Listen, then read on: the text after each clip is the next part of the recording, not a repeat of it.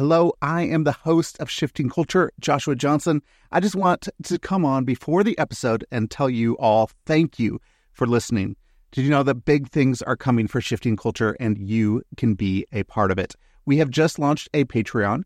When you become a monthly patron to the show, you will get our episode ad free, get early access to episodes, be able to download episode guides, and get bonus shows. Go to patreon.com slash shifting culture to support all that we are doing.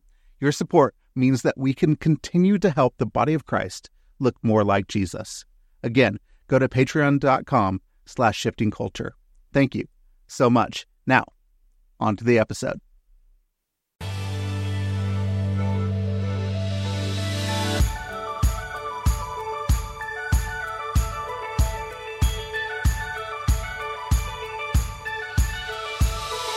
Hello, and welcome to the Shifting Culture podcast, in which we have conversations about the culture we create and the impact we can make.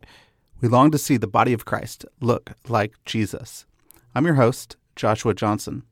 Go to shiftingculturepodcast.com to interact and donate. And don't forget to hit the follow button on your favorite podcast app to be notified when new episodes come out each Tuesday.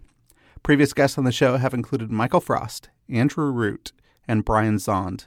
You could go back, listen to those episodes, and more. But today's guest is David Zahl. David is founder and director of Mockingbird Ministries, editor in chief of the Mockingbird website, and co host of the Mockingcast. He and his family live in Charlottesville, Virginia, where he also serves on staff at Christ Episcopal Church. His latest book, Low Anthropology The Unlikely Key to a Gracious View of Others and Yourself, is the subject of our conversation today. So stick around for a great conversation around curiosity, humility, self righteousness, parenting, forgiveness, and much more. Enjoy this episode with David Zahl. David, welcome to the podcast. Thanks for joining us. Oh, so happy to be here. Thank you for having me. Yeah, I'm excited to to really dive into uh, your latest book, Low Anthropology. Um, to get us started, can you just set us up? What is the definition for you? What is low anthropology? And can you contrast it with high anthropology? Sure. Well, I'm using anthropology. Uh, that's a kind of like a, a four dollar word, and it's uh, I'm not using it as sort of a, uh, to to the way that it's often used for people who go to college and and see a course about you know tribes in the rainforest. Like that's not the use that's not the word so right off the bat know that in anthropology is it's the way that theologians and philosophers commonly use that word is a shorthand actually mm. as an abbreviation for your operative view of human nature mm. so yeah. when you say the words i'm only human what do you mean by that like what are the presuppositions what are the assumptions that go into your understanding of what men and women are like. Like, what are we good at? What are we not good at? What are we capable of? What are we incapable of? Um, what does it mean to be human? That's a hmm. huge question. But there are everyone has an anthropology. I'm convinced. I don't think yeah. um, you know, you might say, "Hey, what's your operative view of human nature?" And someone will say, I, I, don't. What are you talking about? I don't have. I don't.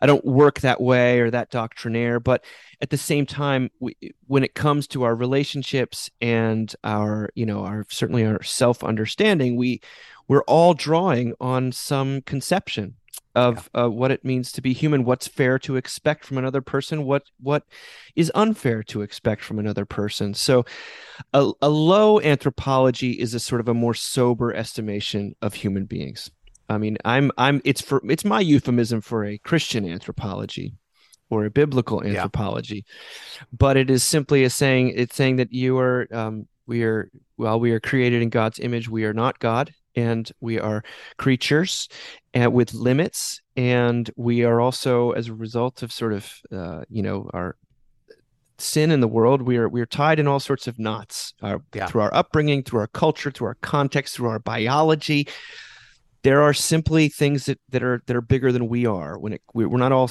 we're not completely uh, self uh, uh, created or self dictated mm-hmm. and um, that is i think ultimately a key to loving other people is understanding that that no one is is per- not only are no one perfect we're all sorts we're conflicted yeah. we're limited and in fact we all have a sort of this burden of self-centeredness that ends up creating wreaking havoc in the world and in our own lives hmm. and then uh, a high anthropology would be a more optimistic view of human nature, a sort of uh, you can have it all, do it all, be it all, just follow your heart. Um, you have it. Um, look look inside. Your intuition will guide you. Um, any most graduation speeches articulate a high anthropology yeah. uh, but it's also it's it's it's it, those are kind of caricatures like you could might just say that a high anthropology defines human beings according to their best days mm. and hmm. their greatest achievements a low anthropology while not ignoring those things and not sort of discounting those things it sees as more reliable a more reliable indicator of humanity is sort of heartache loss self doubt, hmm. uh, need, and dependency, and that that is that actually is the opens the doorway to again compassion love yeah. curiosity courtesy you name it uh, so mm. it's a counterintuitive book but that's what low anthropology that's the, that's the mm. distinction i'm trying to make yeah i really like that what is uh, so how did you get to this this place what's your story uh, and how did uh, a low anthropology actually get you to I don't know, have a more gracious view of yourself um, and other people in the world? Well, uh, Josh, I, I work in ministry and I have for a long time now, 20 years. I've done, I did youth ministry and I do college ministry. I do adult education. I'm a, I'm a, or I'm, I'm licensed to preach at our church. so I've, I've seen a lot of, uh, a lot of, I've logged some hours in, in church life and ministry life and parachurch work as well and I've just I want I'm I'm very much interested in making the case for God in sort of comp- as compelling as and urgent uh, uh, and e- as an emotional as well as intellectual case for the reality of God in people's lives. And I, so I, I don't think, I think the doorway in, or one doorway in at least, is the lens of a low anthropology. Yeah. Uh, people, you know, it's it's only the sick that are looking for a doctor. It's only uh, Jesus came not to call the righteous but sinners. But I, I really think that some sense of one's own lack uh, is, or we're all dealing with it. We're all dealing with the the pain and difficulty of being alive. And I wanted yeah. a book in for my own ministry that would articulate what it's like to be alive today and to experience that sort of angst or that simply that the um yeah the challenge the burden uh and answer it with sort of say well this is this is uh we we believe that that that god is is is sort of is not only a helper but also a savior and that yeah. like you you were you were created for relationship with with god so that's sort of a fancy way uh, to, to, to talk about it i think in my own life I've noticed that in relationships, the uh, and I could say this in the book, but I think the great enemy of love and harmony in relationships is self righteousness, mm. uh, not righteousness itself. You know, yeah. goodness is is goodness, and uh, but to be have a high view of yourself as superior to another person.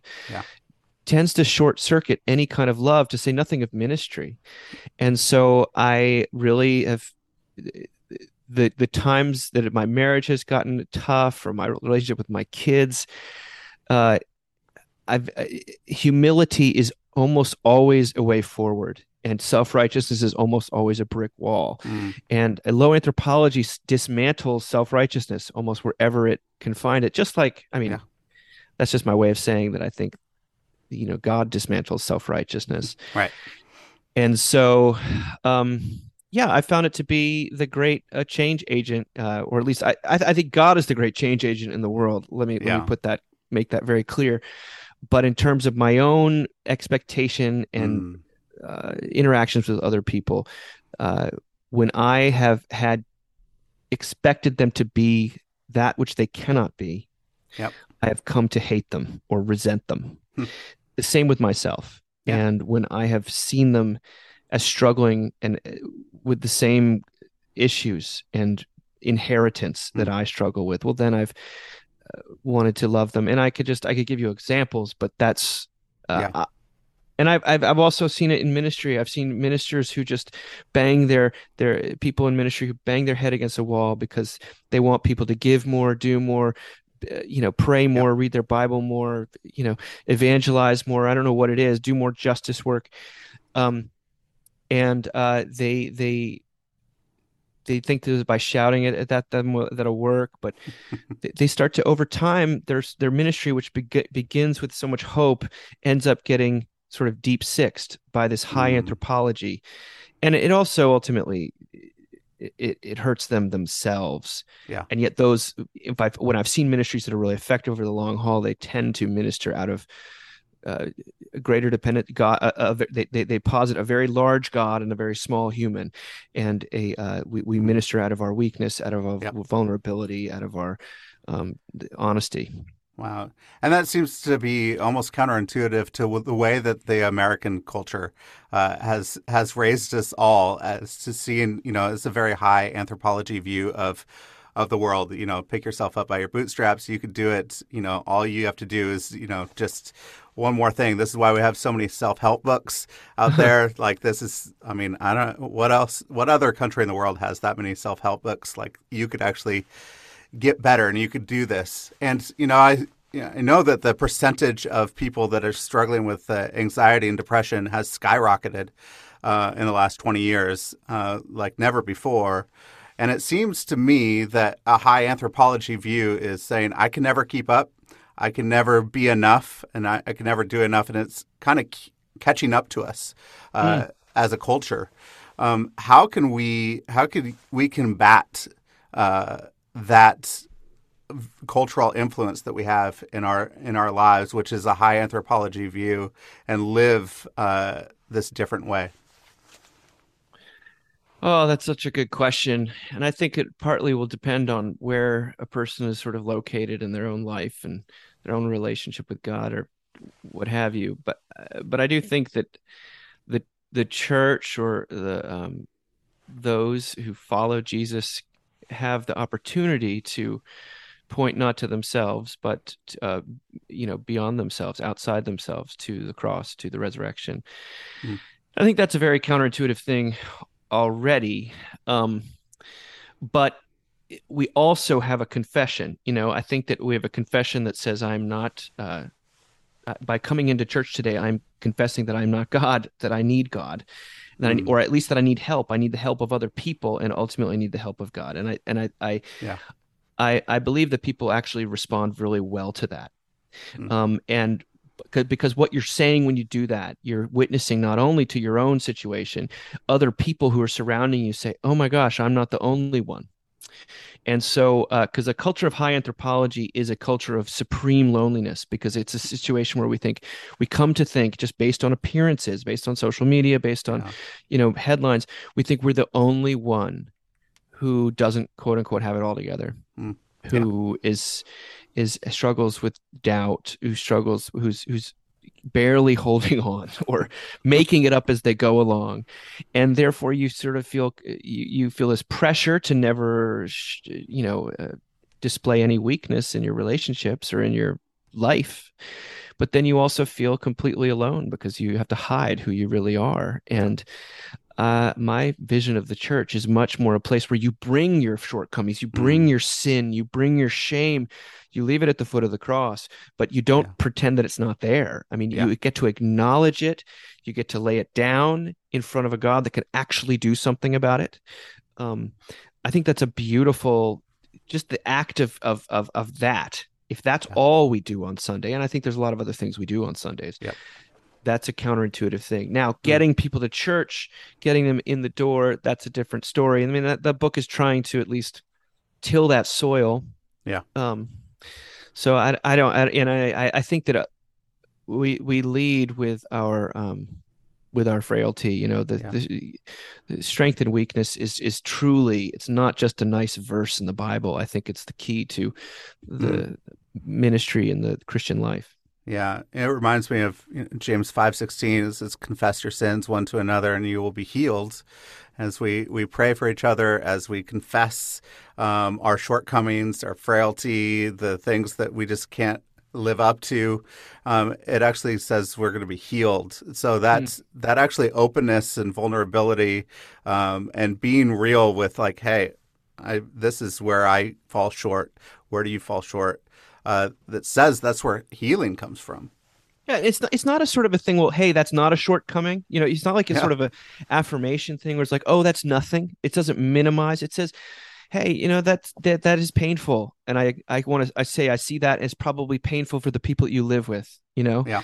if that particular shortcoming, and yet um, here we are. We believe that God is in control and that God is a, is is forgiving, and uh, we can mediate that one to another. But also, we can look to the Holy Spirit for hope and healing, and um, yeah, also a way forward where we don't see one. And I I really that what a gift that that that mm. I mean, yeah. church, unfortunately, often, as we know, becomes another place to sort of demonstrate your virtue or your strength, your spiritual strength and we we see what happens when that becomes the mo i mean it just it creates uh, alienation and, yeah. and double lives and things like that.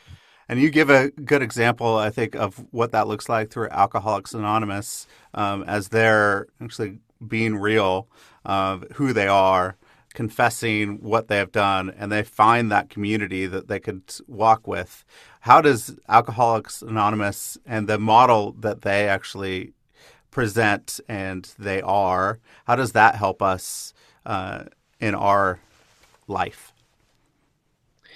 Well, it's again, it's the counterintuitive truth at the heart of this book that a view of human nature. Uh, in this case, I'm an addict. I'm I'm Dave, and I'm an addict. Or by, uh, uh, and everyone says, "Hi, Dave." You know, um, you're welcomed here, and in full view of what you really are. Um, and then you, you sort of never as long as you attend an AA meeting, you're always that person. It's not yeah. like you graduate from it. And yet, and yet, you can. Uh, there's there's you know, see the person who's you know 40 years sober and thought they were gonna they were gonna be dead, and you see God's miracles in their in trans, actual transformation happening while the person is still saying I'm still an addict. What they they're giving all the credit to God, yeah. and this is it's and that is sort of strengthening for the other people in the room, and um and yes, they talk about ways they can support each other, and there's this whole system of kind of, you know, inventories and um kind of a sort of a secularized absolution, but ultimately AA is effective, I think, because it really does look to God in its in its way, yeah. and is not demanding some sort of progress uh, that you would stop being an an addict and mm. but while also holding out the hope of sobriety yep. which if if if you look at it it's got this amazing miraculous track record yeah and it's uh it is a miracle as they're actually moving to a better place that could actually have uh, healed relationships and healed uh, life that they could live in in a, a different way. Um, you know, I'd love for us to just hit a little bit on on parenting uh, mm. with this view. I think I've I was parented in a way where it was a high anthropology view. It was I I was told that I was the best, you know, growing up over and over again. It's not I was so looking back I'm like I mean the best intentions. My parents had the absolute best intentions. They saw me, they loved me. They're like you are the best. And I, I yes. really believe that. They believe that, right? And now, as I'm a father and I have my five year old, you know, it's hard not to get into that space and say, hey, you're the best. You're because I don't, I love him inc- so much that I want to just prop him up and say you're the best. So how do we how do we parents and, and walk with uh, with our children through this low anthropology view so that they have a, a right view of themselves and the hmm. relationship mm. to the world and others? That's a I mean that this is the the you know five million dollar question, uh, and I think that um, for those people, so they're they're different. If you're you're some people hear this and, and hear again an invitation to shame or sort of bad self-esteem and like yeah. that i'm supposed to tell my children that they stink or that they're not capable of anything good that's not a low anthropology yeah. a low anthropology simply says that the good exists along with the bad and mm. that you're not purely one thing or another um, and so if you're if you're brought up with a kind of a you you stink you're you're, you're uh, some mammoth no some rejection uh, around you that that creates a real uh, terrible um, situation yeah. emotionally spiritually for for a human being and and maybe they they need to know that certainly that God uh, loves them and that they they they are they have been born with God has given them gifts that they can use in, in all sorts of ways. Um, I was born in a similar situation to you, and although I have wonderful sort of Christian parents, like I was certainly went to schools where it's like, "There's nothing wrong with you. You're wonderful. Like you were special. Go yeah. out and get it. Reach for the stars. The world's your oyster." And what that does is it creates a different type of anxiety because you get out and you realize, well, uh, then you fall on your face. And you're like, maybe I'm not who they told me I was, or or am I the only? I'm the only one. I'm the mm. only one. I was yep. I am the exception to the rule. And all my other friends are killing it. And that creates a different type of anxiety, but I think a, a, a um and perhaps a less despondent type, but a very, very poisonous type as well. Um that that that kind of perfection it creates perfectionism and burnout yeah. As well as loneliness. And that's what we see in a, in a large swath of american culture that does not that refuses to broach any kind of uh, or to embrace any kind of limits or um or self-centeredness basically saying actually you are going to struggle with this. So in terms of a i think a parent um a, a gracious parent is someone who encourages the best but is not surprised by the worst i mean mm-hmm. i think it's um you you you don't set the child up for um you you do what you can not to um connect their self-worth with their success mm. as much as you can mm-hmm. while also um finding the places where God has given them gifts and talents and sort of encouraging that. Yeah. So I, I think a parent needs to be a yes, m- mostly, most of the mm-hmm. time to their child. Uh, but I also think it becomes a no if if it's a sort of a superficial yes. Mm. Now that's not a um that's not pre- necessarily prescriptive. Uh, but we, we we what do we want as for our children? We want we want not only for them to flourish, but we also want to be the phone call they make when they wreck the car. You know, yep.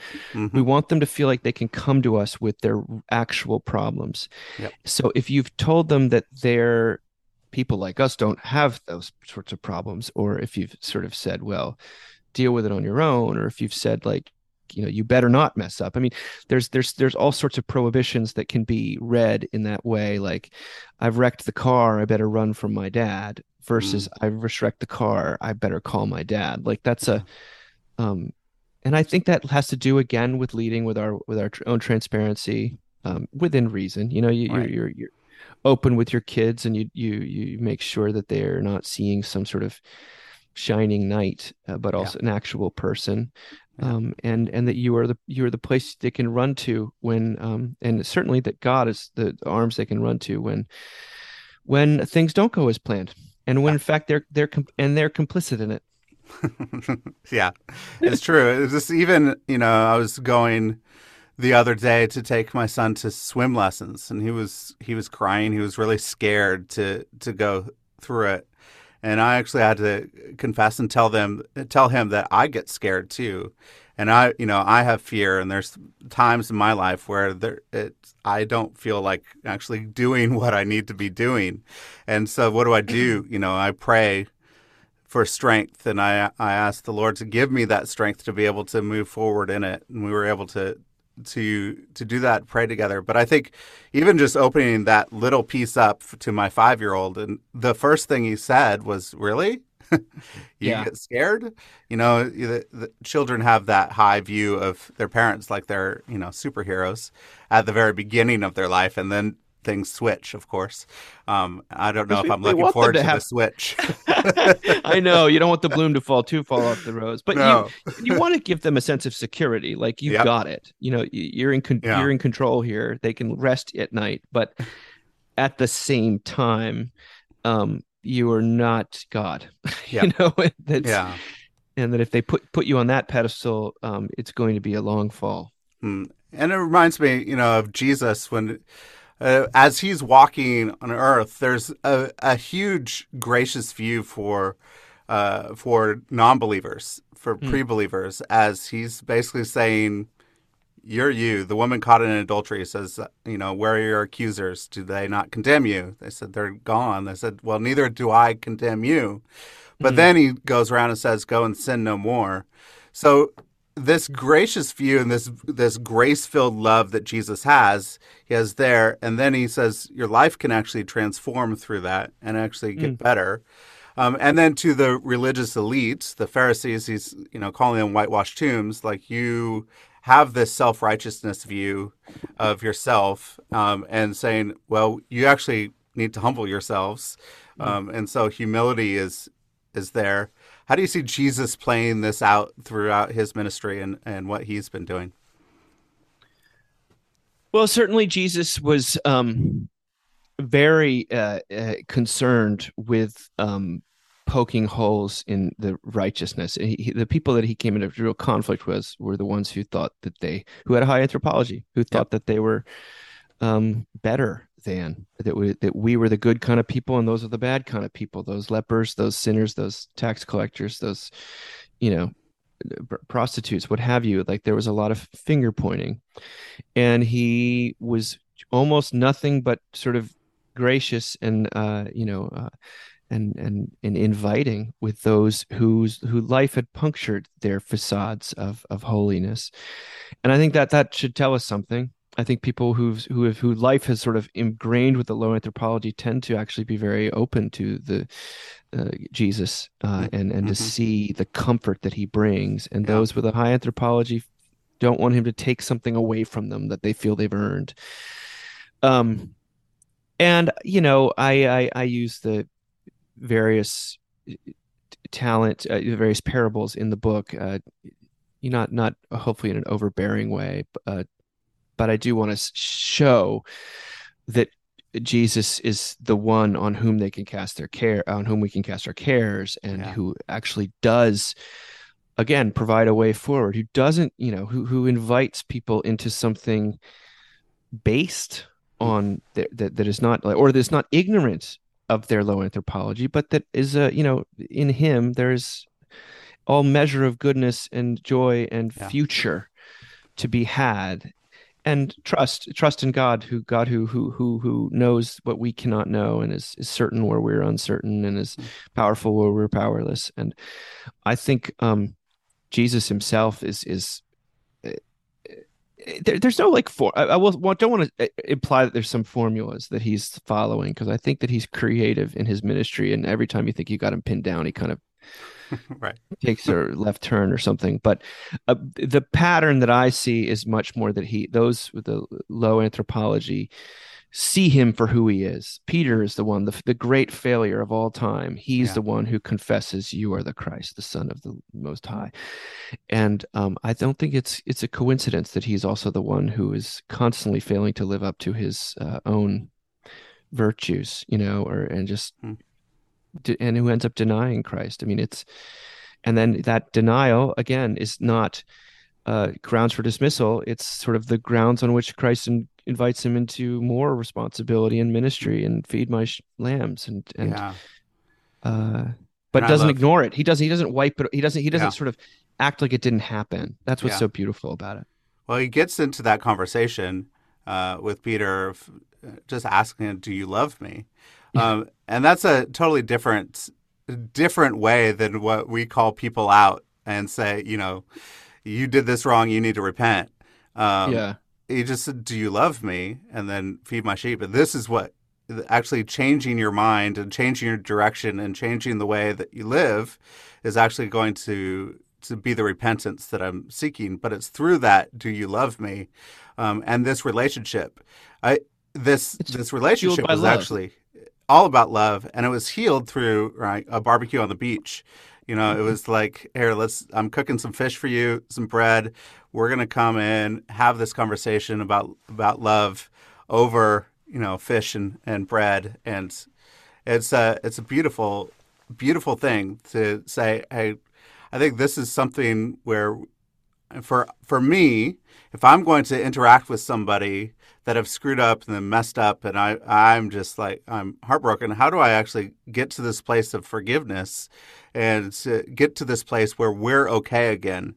Is mm. there a place of love that we can get past whatever brokenness we have in our relationship or with one another. Um, it's a good example.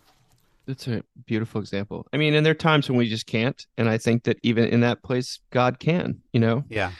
And uh, I, I, I, I hope there's always a way forward for people who are alienated from one another. But I also see that uh, God can deal with those for whom that we, we don't have that endless capacity to forgive um, but God has an endless capacity to forgive us, yeah. out of which flows, I think, a deeper capacity to forgive other people. So it's like a, it's this uh, beautiful circular, spirit-led process. Mm. But that that uh, episode on the beach, I was talking about it with someone yesterday, and just thinking to myself, it's it's just amazing that, uh, in fact, what qualifies it qualifies is maybe the wrong word, but what the failure and and the the the it's a premeditated. I mean, Jesus tells him he's going to do it, and then he denies him three yeah. times. I mean, it's it's like there's no excuses. It's you know, it's not a well, I didn't know. You know, it, there's no that he knows that the way that love works is that you we love people who have seen us at our worst and mm-hmm. still.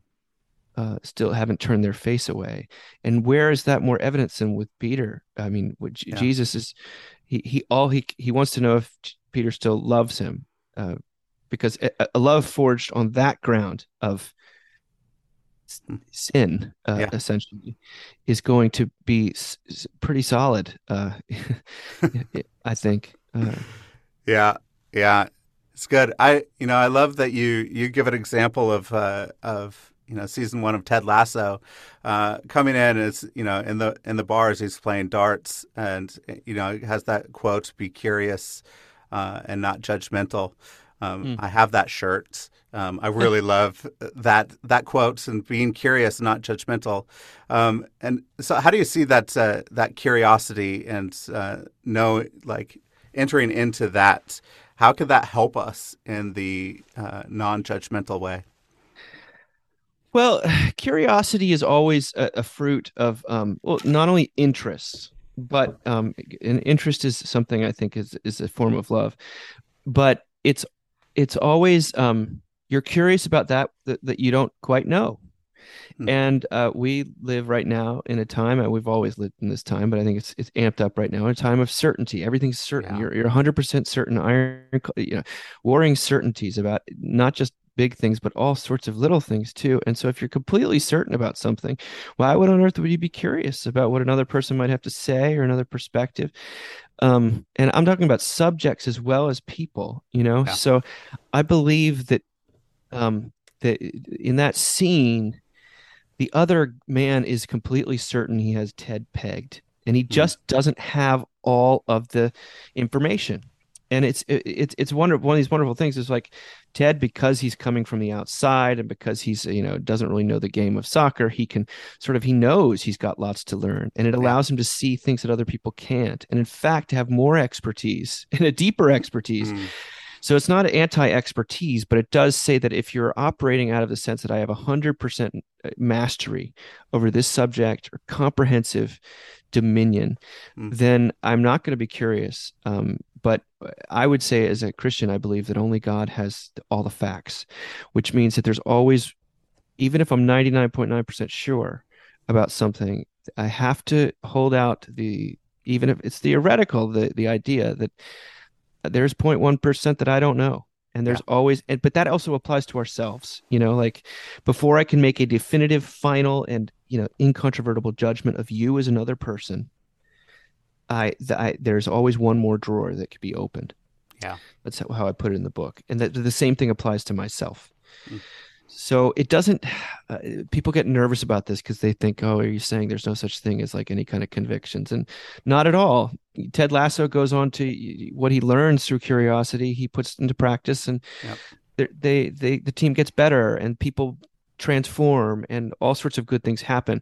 But the source of his uh, of his uh, expertise of what or whatever things he's able to see that other people can't is a is a uh, grasp, a humble grasp of his own mm. uh, the limits of his own knowledge and i think that Mhm. that's something that's lost today if you say i don't i don't know or i'm not 100% certain about this or you know where do you stand on this that or the other it's like well i'm pretty sure i think this or this is what Yeah. the bible tells me but if you're not 100% ironclad certain well then you're weak or you're a wishy-washy or a flip-flopper or you're Yeah. undecided and that's just that's become so moralized that you just Mm. get sad that it, it feels like curiosity itself has been outlawed when Mm. it comes to people places Yeah. and things i just don't think that that's a um a necessarily uh, an option that's open to incomplete uh, Mm. fallen brains and hearts And I think that gets us into a place where we could actually look at each other in this polarized political climate that we live in, that where I think it, people say, you know, if a politician has changed their mind in the last 20 years, then they're not standing firm on their on their on their values and their ethos. Um, and I say, if the politician has changed their mind, it looks like he's actually moving forward. She's moving forward in a in a place that could be healthy, could not be healthy, but it's something where it's very curious to me why we get to a place where we have to have people that are are certain uh, a hundred percent of the time in this area when there is so much, and that leads to so much fighting. Like I have the the right thing. I'm 100% certain. No, I have Mm. the right thing. I'm 100% certain. And all that does is lead to fighting. Um, Yeah. And knowing that we actually have uh, space to be curious and to learn new things actually can hopefully bring us together. Is that what you're saying? Can it bring us together? yes absolutely think about it why would i talk to someone who i've already know everything they're going to say like Yeah. uh, what, what and if that might be my spouse you know that might be Yep. my wife uh, uh, why would i even have start a conversation i can just Yeah. write them off or i can put them in a box and move on with my life and Mm, and i think that, that we we do that and we're encouraged to do that through you know certain forms of technology probably but it's um it's simply uh, it it also has a it's also premised on an idea of the self as something that's totally static and never right. and and and definable even you know i think that the nature of uh, i talk about it as sort of in terms of doubleness but people are not usually strictly one thing or another you know really terrible people can make beautiful things and really beautiful people can do terrible things i mean it's like a Yeah. There's that's the that's the confusing fractured part of life after the fall is that nothing is completely straightforward and um that i just i feel like that that's lost today um, Mm. because you're right i don't necessarily always trust people who've never changed their minds Right. about certain things it doesn't mean that you have to change your mind about anything but um and it, it doesn't but it means that just the, the changing of one's mind period is not necessarily Mm. evidence of a lack of backbone you know Mm, it's yep. um anyway it might be might be evidence of an open mind or a sort of a love for people I, I don't i don't know exactly how it plays out in various lives but i do know that the the moralization of these things is not helping anyone Yes. Yes, that is true. And we're, you know, getting to this place where we're we're finally realizing that all of our upbringings and our culture has defined our worldview, how we see the world, uh, what we do, and we have all these unconscious biases uh, in us. Mm. Um, and so, how can we actually start to be curious about ourselves um, and the way that we have been been raised and what kind of biases do we actually have in our lives um, and something so how can we start to uh, parse out uh, Yeah. who we are Well, I think uh, bias is a great word. I mean, I think it's the way that the sort of quote unquote secular world talks about sin most of the time Hmm. as something that's inherited, that you didn't choose, that is usually sort of has a pejorative effect or a deleterious effect in your life or in the lives of other people. And part of bias is our inability to see it as such. You know, that Hmm. that's that's Yeah. part and parcel of it. And that sounds to me a bit like a curse, you know? Mm, and that's that's that's the that's the biblical language for it so i mean i'm i'm not threatened by the word bias as a christian i think it's a it's a, a helpful way to talk about these things it's not the only way Yeah. um but the if we claim to be without sin, we are deceiving ourselves. And if we claim to be without bias, we are also deceiving ourselves. And a lot of our biases, not everyone has the same biases or whatnot, but it is part of the picture of who you are that you have. And, and, and, and, and part of the biases are that you're, that you're disinclined to see them as such, which I think is a, just another av- road uh, invitation to humility. Yeah to surrounding yourself with people who aren't like you necessarily or and by the way no matter who they are, they're not going to be that much like you. You know, like it, it doesn't matter. It's not, yeah. these don't operate according to demographics necessarily. But we all have, to say we all have biases is to say we all have blind spots, we all have mm. limitations, we all have powerful, you know, forces at work upon us that um, we cannot really see.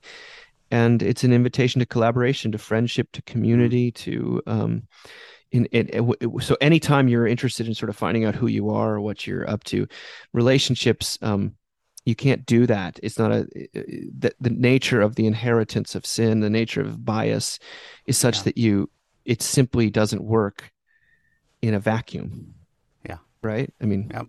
it's one of the reasons i think something like as counterintuitive today as church where you physically gather with people that maybe you wouldn't all otherwise gather with is a really there's there should be a premium put on just that act alone, mm-hmm. And it will only become more counter uh, countercultural, mm. but more important.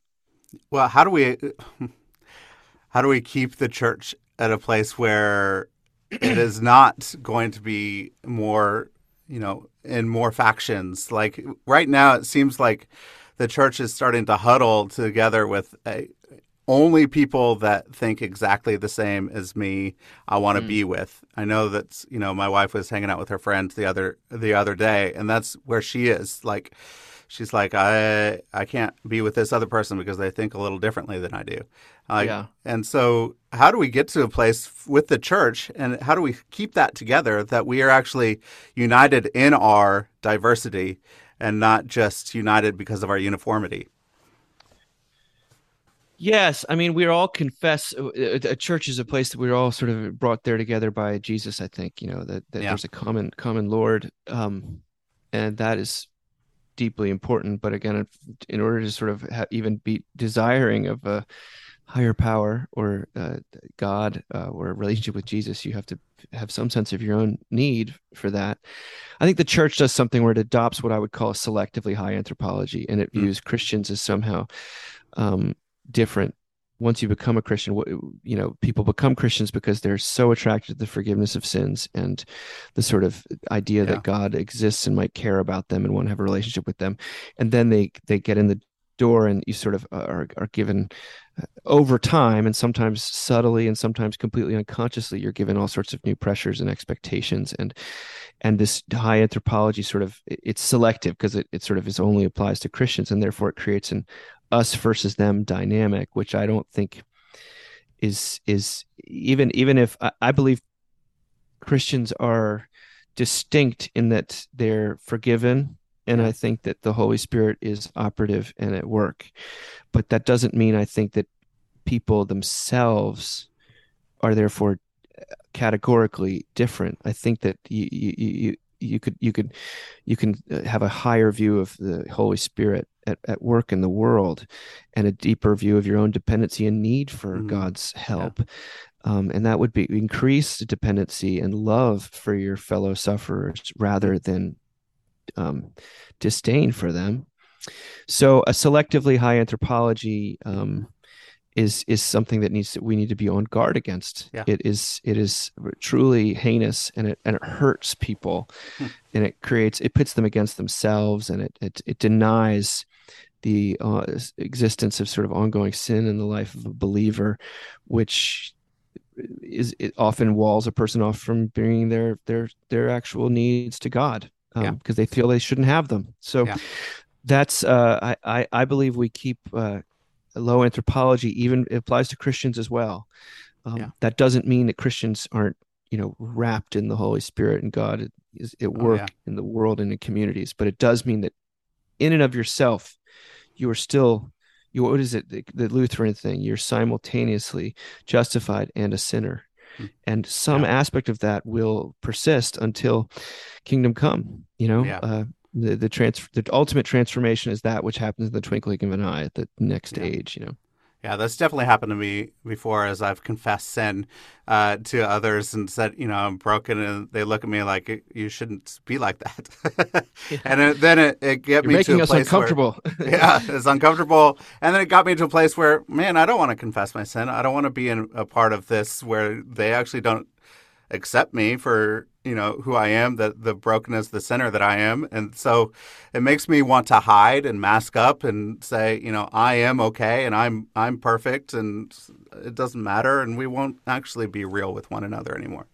yeah, there's a whole lot of cognitive dissonance that goes along with that. Yep. rather than again church being this incredible place to to that our culture lacks a place to bring your shortcoming to to to hear the forgiveness of God proclaimed even if other people won't forgive you you know like Yeah. you can reliably hear uh, the the gospel you know um no matter what what happened to you that week i think that's a a stunning Hmm.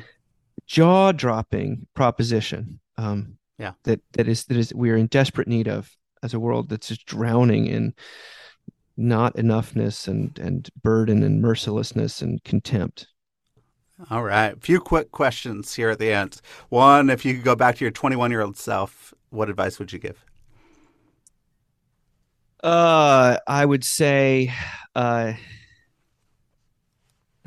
I mean, it's like to invest in Bitcoin. No, I, I would say, uh, uh, travel. Mm. That's what I would say. Yeah. Yeah. That is a great thing. It is a great thing. I love traveling the world. Um, then, uh, anything you've been reading or watching lately you could recommend? Yes. Um. Uh. What would I? What would I? What would I want to say there? Um. I've been reading. Um. There's Nick Cave is a is a singer songwriter out of Australia who lost not one but two children, Hmm. and he was also a former heroin addict, and he's a deeply religious man, and he's he's he's written a book or with another person called, um, uh, Faith, Hope, and Carnage, and Hmm. it's all about God and Jesus specifically, and how that impacts us in our, in its gut level. It's visceral, um, Hmm. but it's also you kind of believe him because he's because he's really been through it, and his uh, life has brought him to um, a, a profound faith Wow. in the grace of God and the and the kingdom come. That I just it, it he's also so poetic that it kind of hits me. It's heavy stuff, heavy going, Yeah. but I would recommend that to anyone interested in how to make faith sensible in the uh, in the modern world. Um, Wow. it, it's a real gift. Wow. That sounds beautiful. That sounds amazing. Uh, yeah. So, how can people connect with you um, and where you're at? Oh, sure. Well, um, I run Mockingbird Ministries, which our website is mbird.com. That's as a M is in mockingbird.com.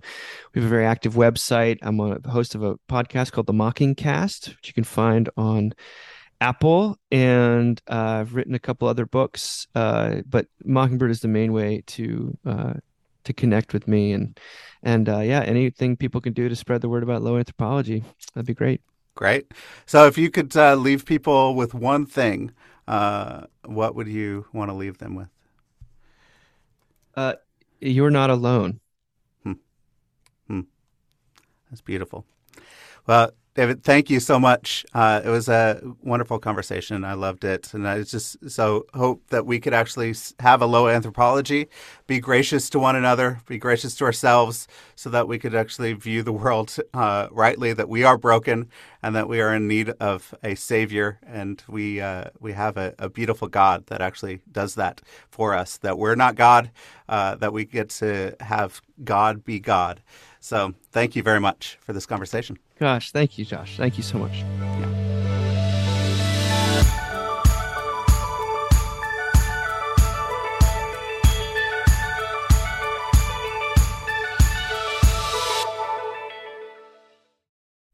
Thank you so much for listening to this episode. If you want to see more episodes like this, go to patreon.com slash shifting culture and become a monthly patron of the show. You can help us produce more episodes so that we could see the body of Christ look more like Jesus.